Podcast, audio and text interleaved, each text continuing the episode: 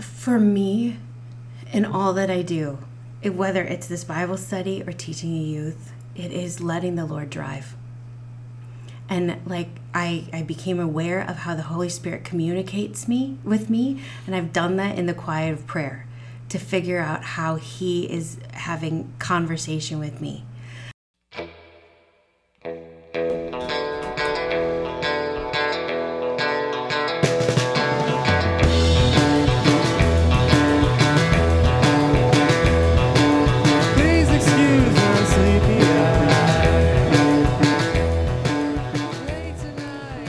Everybody. This is Father John Arnold. I'm the pastor at St. Mark Parish in Oro Valley, Arizona.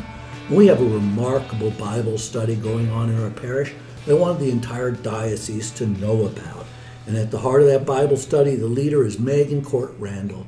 Today, my guest on this diocesan podcast is Meg Randall because I thought other people might profit learning how Meg was inspired and how she and her husband Court um, began this great Bible study, which has about 100 participants in our in our parish, and I think enthusiastic participants. And so, Meg, would you tell our listeners about yourself and your family? Um, my name is Meg Randall. Uh, my husband Court and I have been married for 22 years, together for 24. Um, Court is actually a convert, and I actually think some of the best Catholics are, are converts. The most devout ones seem to be converts. Um, and we have really taken it upon ourselves to raise our four children um, to be uh, devout Catholics as well and um, I homeschool one of them, and um, I teach life teens uh, Confirmation, confirmation class. Thank you so much. Sorry, After a reminder of the seven sacraments. So, my brain is going a mile a minute. Um, so, what got you interested? I mean, some people are Catholics their whole life, but but you seem to be on fire with love of uh, love of Christ. What if you were to tell your own story? Why do you think you're so enthusiastic about the gospel? Um, I mean, my story with the Bible actually started with a Presbyterian church. And when I um, I got confirmed in the Catholic Church, and actually when I got confirmed, I remember two weeks before my confirmation telling my mom I don't want to be, because I didn't feel like I knew what I was doing, and she just said God knows what He's doing, and so do it. And she couldn't have been more right. And um, I ended up being picked up from there um, by a Presbyterian youth group, and that youth group really formed me in um, in my faith, and my love of the Bible specifically. And once I started reading the Bible, like so many Catholic um, doctrines just started to make sense for me. Um, but I wouldn't say that that was my major growth. My major growth came when Court and I decided to get married, and he, um, I actually at one point could have been a revert because I was tempted then to go over to the Presbyterian church um, because he, coming from the Southern Baptist tradition, was absolutely, I will never be a Catholic. That would break my grandmother's heart. And so he wasn't even considering it until we got down to the point where I said, okay, I will consider other denominations, but I'd like you to look into that as well as the Catholic Church. And so we got to a point where we needed to plan a wedding and he um, i went to him and i said okay i've done my research. The presbyterian church is where i feel most at home. And he said that's unfortunate because i've been meeting secretly with a priest and i signed up for rcia and i put you down as my sponsor.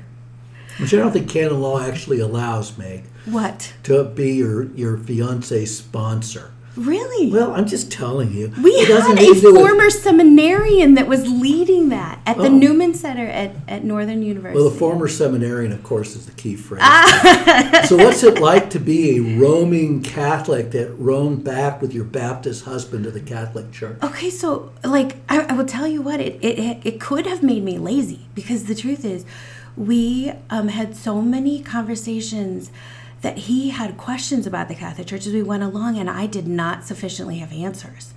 But I thought to myself, well, at least I've always been told marry a spiritual leader, and I thought check box did that, and um, and so then I was like, okay, I can sit back and just let him lead.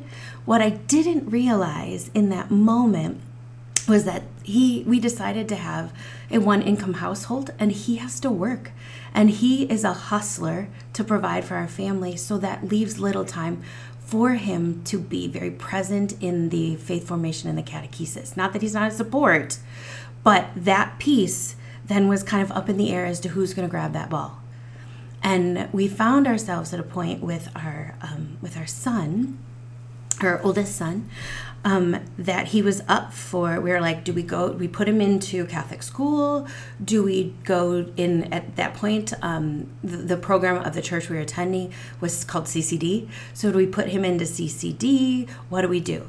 So we decided to go with ccd and my husband knows me so well that we sat at that first meeting the parent meeting for his first grade class of ccd and uh, the dre walks in. And she said I have um, good news and bad news. The good news is that um, I'm presenting an opportunity to a parent in this room. The bad news is that we have no teacher. And she said, So I'm here today to ask if one of you would prayerfully consider stepping up to teach this class. And my husband was sitting next to me and he grabbed my right hand, and I'm right handed. But he didn't grab them both, and my left just shot up in the air and Court like rolled his eyes. And because he knew that my inclination would be to step forward to volunteer. So that's how you got involved in CCD. Yes. I know when I got here at St. Mark, you were helping to teach classes, and especially um, the youth confirmation class, which you're doing now.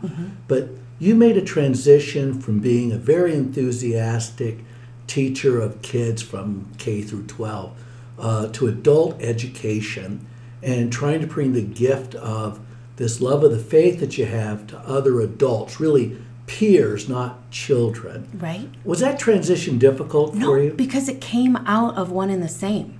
Because the truth is, as I was teaching the youth, the conversations I would have with the littles from kindergarten to fifth grade to junior high. Um, at one point, I was doing a third grade and a fourth grade class, class in another parish. The message across the nation was the same from the mouths of babes. And the mouth was, My mom needs to take your class. My dad needs to take your class. And as I looked around at our family and I started reading my Bible, the message that you need to teach your children was so forefront in my mind. It was clear as day. And I remember the first, the after having volunteered to do that one CCD class, we had to have like a staff meeting. And the DRE said, I need you guys to realize, and so I don't know how we get this across to the parents, that if you back to back every hour of catechesis we have in a year with every child in here, it comes to 24 hours. That is one day of catechesis your child is getting in a year if you are not teaching your children. And then the question was I'm not going to blame the parents, I want to help them learn to teach their children. And so, how did you go from that um, to the Bible study that you're doing now using, I think it's Jeff Cavins' Great Adventure Bible? It's from the Great Adventure Bible. It's called Unlocking the Mystery of the Bible. and what's the structure of the course? The course, um, well, you come in and then you watch a video, and then we break into small groups. Um, and then um, there's table leads at each of these small, intimate tables that people have volunteered to lead. And it's really, I think people get intimidated when they're asked to lead something. But the truth of the matter is, this is so user friendly in that all that's asked of a table lead is just to read and drive question, conversation. So, unlocking the mystery of the Bible, and it has a video that starts every class. Uh-huh. And then I think you had about 100 people in your class. We have a little over 100 registered. Here and there on a weekly basis. and so you break up into 10 or 15 tables. we are at, we ended up, we started the week before the study was launching, we had eight. And within, we had enough to fill eight people at each table. So what's the math on that? 64. It's 64. Okay. So we had 64 I think registered. it's 64. Yeah, Pull out no. your calculator and check. Man, it. if I can't do that math, I'm a bad homeschool mom. so, um, 64 But in that last week, we crouched over a hundred, and my husband was like, "Put a cap on it. Put a cap on it. We can't control that many." And I said, "No. The Holy Spirit kicked open the door. Who are we to say no to Him?" Yeah, and you're not going to control adults anyway. Hopefully, there isn't a like massive revolt when you get to Leviticus and Numbers. Truth, But- but, do you mind if I go back to my inspiration for having done this? Do you mind if sure. I do that? Okay, so um COVID. COVID hit. This this this idea that we got to teach the parents to lead as spiritual leaders was on the forefront of my mind and COVID hit. And that's when Court and I really jumped in. We segued from doing the junior high over to high school confirmation. Um, we had a daughter that was coming in it. We wanted to, we, we have always wanted to be forefront in the for, faith formation of our children, even if that means volunteering in the church. So she was coming up in her confirmation. We were doing the curriculum that was assigned to us over Zoom with 11 children. Oh, it was a tough time. Yeah, it was. It was. I remember, But yeah. the thing about it was you could still you could still see in their faces if you were getting through. And that was that was actually kind of instrumental in the entire spark of this. Is that um, there was one lesson we were particularly asked to do, which was a was just side side by side comparison of Moses with the New Testament Jesus. So it was the parallels between the two. Especially in Matthew, where he's presented as the new Moses. It's beautiful. I love all of it. I can't pick and choose my favorites. But the challenge was this. And I started into what I was asked to do, and I started talking about Moses and then juxtaposing it with Jesus. And I looked at the faces of these kids on Zoom, and it was just blank. And I stopped right then and there, five, ten minutes into my lesson, and I said, Okay, I just need you guys to be hardcore raw honest with me because if you don't tell me where we are at in your faith formation i cannot help you move forward and i said so so here's my question raise your hand on zoom if you know who moses is and two hands out of 11 went up and these are sophomores in high school. They are considered properly formed and ready for this next step of confirmation. And then I said, okay, of the two of you with your hands raised, keep your hand up if you could retell me his story. And one hand went down. The only one up was my daughter. And I went, this is a problem. It is a problem because at this point, what we're doing is we're giving kids tools to become effective, effective evangelists.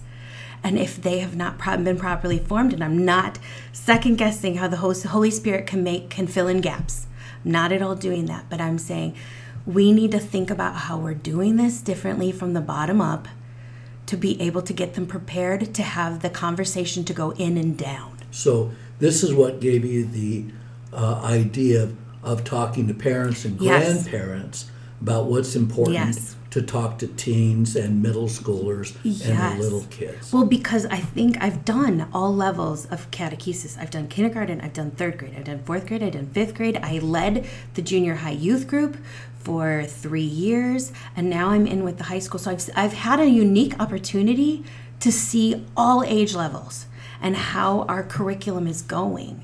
And I don't know that as a catechist, and, and I mean, and I don't mean to be negative, but I do think that the church doesn't ask enough how it's going because I mean there really is a desperate need for people to fill a seat.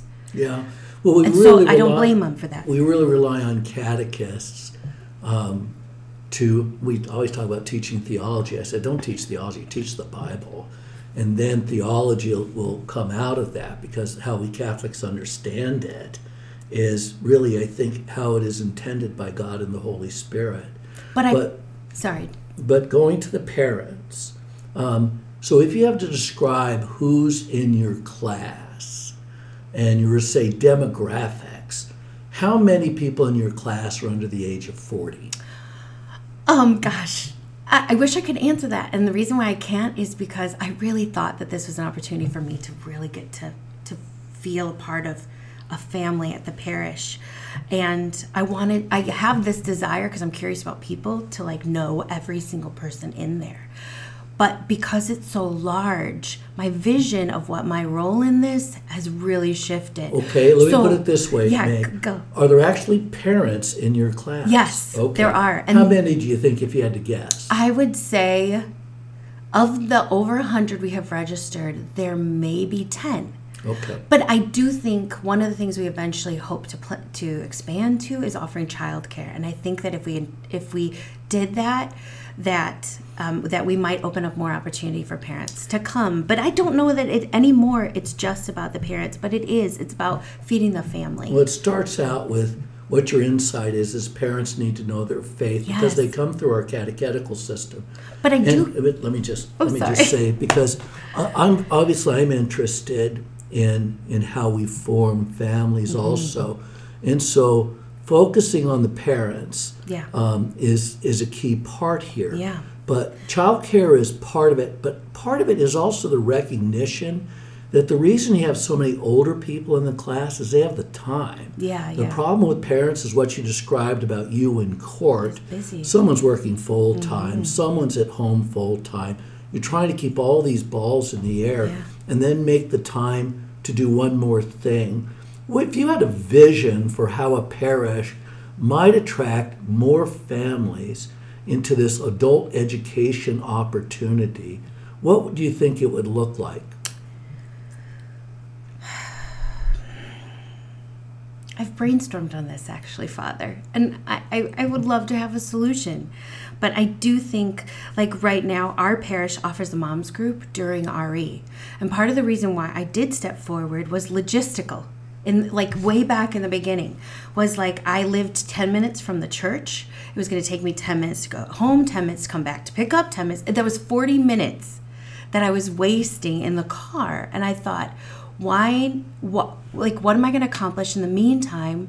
I might as well stay and learn more about my faith and be forefront as a model to my child of this attitude of service which is part of my job as a, as a, as a christian parent is to model behavior So, one of the things that you think might be an important thing for parishes to consider is during RE to have a moms group where moms can get Yes. together and support each other in faith.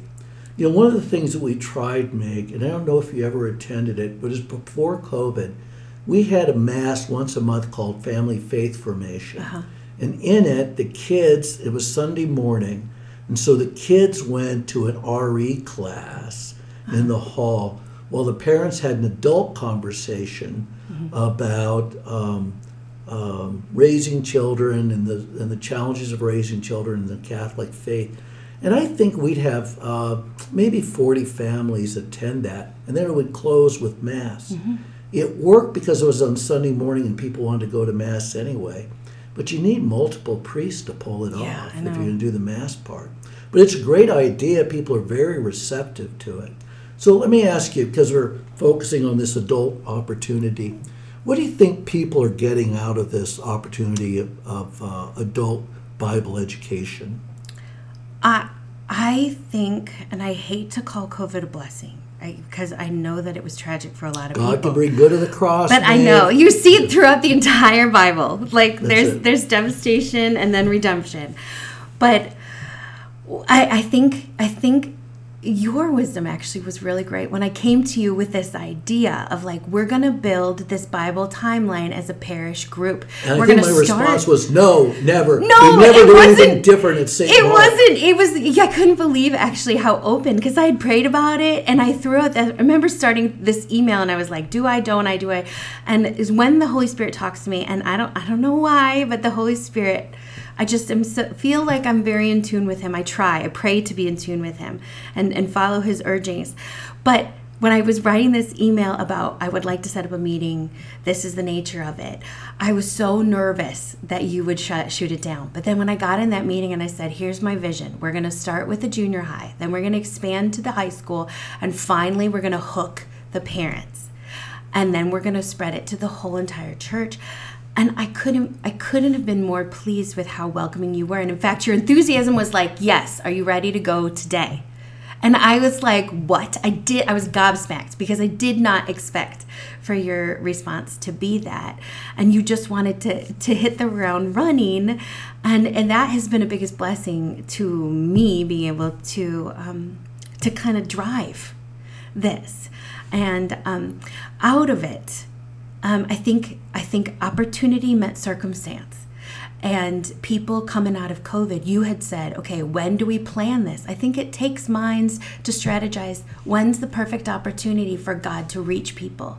Oh, and that's today.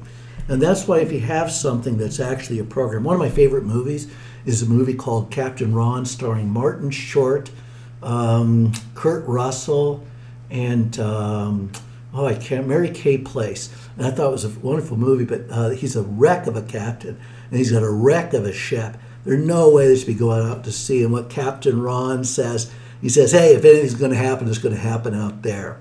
And I'm a believer is you can plan all you want, you learn by doing.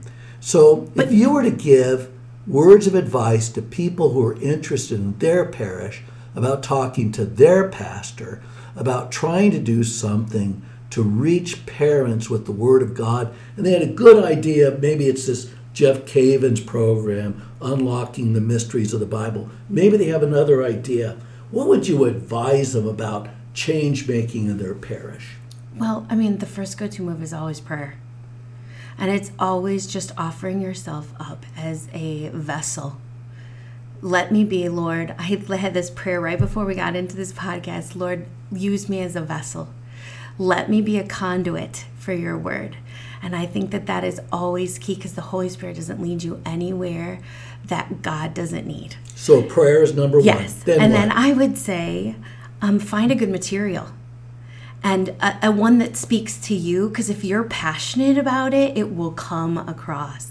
And so I actually got the preview of this material. I did it myself with a handful of friends to see that it was as good as I hoped it would before we launched it on a big scale. So we had a test subject. So number two is first say prayers. Number two, find something you like that appeals to you. Yeah, because passion is underrated. And then is there a third rule?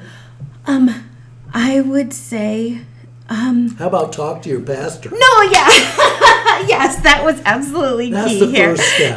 yeah, let's move that to number one. No, that's Talk not number one. I think if you start with prayer, and I say if you're going to have a difficult conversation, you always pray. I always pray to Mary. And I think that really is how you move something forward where you can actually say, I'm trying to live in the Holy Spirit and the inspiration.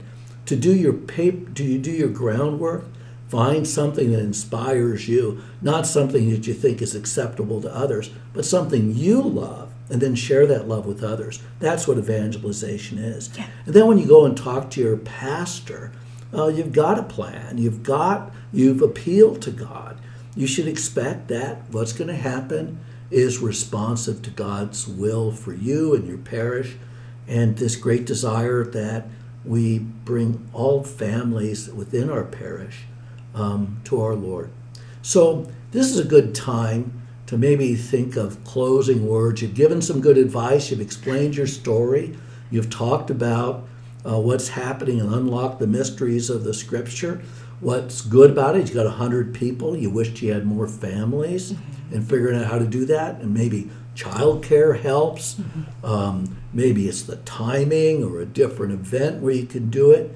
Um, I think different people have uh, different successes um, and failures, and both are fine. I mean, that's the story of Scripture, really success and failure, but you keep putting one foot in front of the other. If you were to say closing words, whatever wisdom you've taken out of this, um, what would you lay the last thing you'd like people to think of as they listen to this podcast? For me, in all that I do, whether it's this Bible study or teaching a youth, it is letting the Lord drive. And like I, I became aware of how the Holy Spirit communicates me with me, and I've done that in the quiet of prayer to figure out how He is having conversation with me, and taking that and being resolved to be obedient. And he has done the rest. Out of this we actually we've put 200 bibles in the hands of youth at our church in the last year. And we have sold out ascension press on this material because the holy spirit urged me to kick the door open so that he could speak. And i would i cannot underestimate the the power of the Holy Spirit when you allow Him to lead. So why don't we just close with a prayer to the Holy Spirit, and we can pray this together. Okay. Come, Holy Spirit, fill the hearts of thy faithful, and kindle in them the fire of thy love. Send forth thy Spirit, and thou shalt be created, and thou shalt renew the face of the earth. Amen. Amen. And so we pray for all those listening to this podcast that they can evangelize both in and outside their parish. Um, and I appreciate the time you've spent here, Meg, talking about this wonderful desire that you have to share the love of God. I think some people um, are always looking for a way they can evangelize, um, but uh, but have trouble uh, feeling confidence uh, in going forward. But I think that the plan that you've offered about praying about it, finding a program that you're uh, you're interested in that inspires you, and asking your pastor if you can share it with other people in your parish, that this is a good plan. And so let's hope that um, in sowing these seeds, uh, some come to, to great fruition and bear, what, 30, 50, 100 full. Uh, thank you, and God bless you and your family, Meg, Thank and you. God bless all our listeners. Thank you. And so this has been another episode of our Diocese of Tucson podcast.